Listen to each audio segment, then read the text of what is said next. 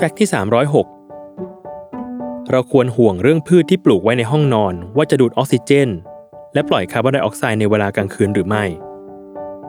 รองศาสตราจารย์ดร.เจษฎาเด่นดวงบริพันธ์อาจารย์ประจำภาควิชาชีววิทยา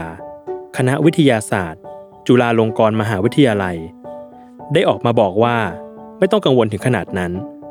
เพราะปริมาณของก๊าซคาร์บอนไดออกไซด์ที่พืชปล่อยออกมาในเวลากลางคืนนั้นนับว่าน้อยถึงน้อยเอามากๆรวมถึงปริมาณของก๊าซออกซิเจนที่พืชใช้ไปในเวลากลางคืนด้วย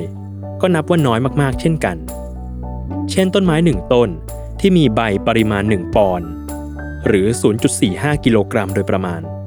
จะใช้ก๊าซออกซิเจนประมาณ ศูนย์จุดหนึ่ง ลิตรเท่านั้นเมื่อเทียบกับคนหนักหนึ่งร้อยห้าสิบปอนด์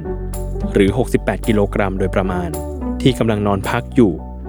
ซึ่งจะใช้ก๊าซออกซิเจนถึงเจ็ดสิบเอ็ดลิตรในเวลาที่เท่ากันดังนั้นอาจกล่าวได้ว่า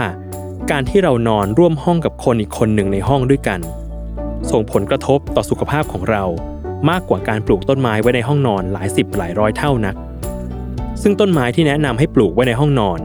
ได้แก่ต้นลิ้นมังกรต้นว่านหางจระเข้กุหลาบหิน